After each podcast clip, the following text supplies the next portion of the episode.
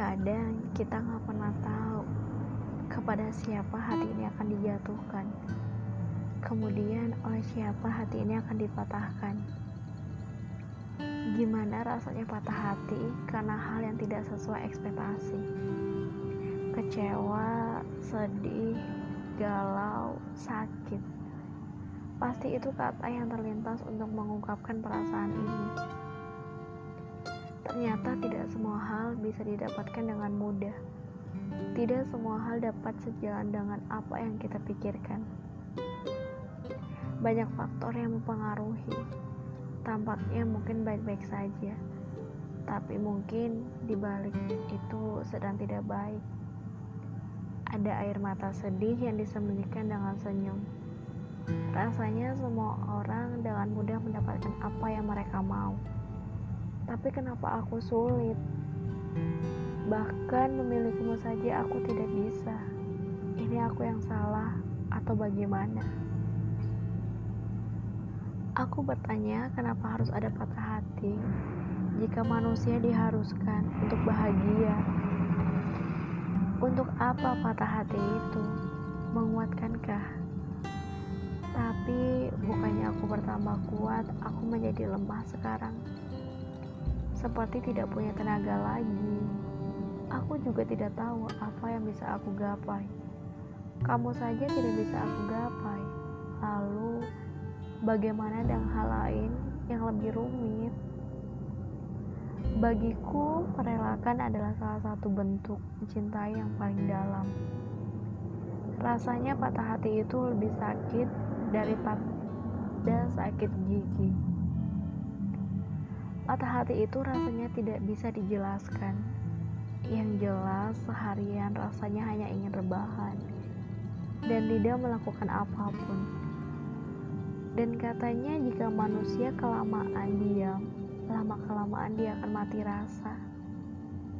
Kuizinkan diri bersedih. Menangislah seakan ini terakhir kalinya kamu dikecewakan seseorang. Menangislah seakan kamu lupa caranya berharap. Jadi, ternyata patah hati itu mematikan. Lalu, apakah ada obatnya? Pasti akan selalu dijawab dengan berdoa dan selalu mendekatkan diri pada Sang Pencipta. Tidak semua patah hati karena kurang iman. Terkadang, obat patah hati karena tidak percaya Tuhan dan bahkan kurangnya berdoa dan beribadah. Terkadang obat patah hati itu ada di sela-sela bumi, tapi aku tidak tahu bentuknya bagaimana. Setidaknya, kalau kita tidak bisa menyatu, kita masih bisa berteman, bukan? Aku benar-benar gak apa-apa kalau misalnya kamu memang harus pergi, karena itu sudah seharusnya. Sebelumnya aku baik-baik saja, namun sejak sosok kamu hadir, semuanya berubah. Senang bisa menjadi pendengar di setiap keluh kesahmu. Senang bisa menjadi jalan terbaik dari setiap masalah yang kamu hadapi. Setelah ini kamu harus jadi lebih kuat ya. Meski nanti tanpa kabar dariku, meski nanti tanpa senyum hangat dari bibirku. Kamu harus tetap berjalan pelan-pelan Siap atau tidak, semua akan berubah. Kamu berubah, rencana kita berubah, bahkan pilihanmu juga. Kita bisa mencintai dalam bentuk yang berbeda. Merelakanmu tumbuh dan berkembang di luar sana adalah bentuk pencinta yang akan aku saksikan selamanya.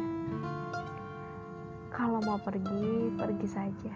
Aku gak apa-apa. Bukankah setiap temu akan berpisah? Ya, itulah kita. Lucu ya? Terima kasih sudah datang di waktu yang tepat. Terima kasih selalu bisa menenangkan. Aku benar-benar sayang. Maaf kalau aku banyak maunya.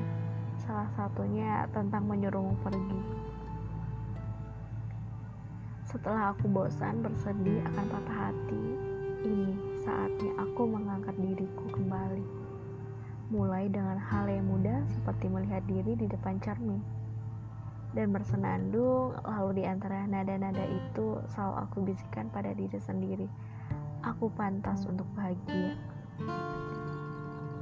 Aku percaya satu hal, semua ini akan berlalu, sama seperti hal lain di dunia.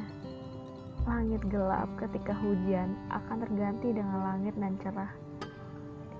Bahkan bisa menghadirkan pelangi yang mewarnai indahnya dunia dan merekahlah senyum tipis dari bibir ini.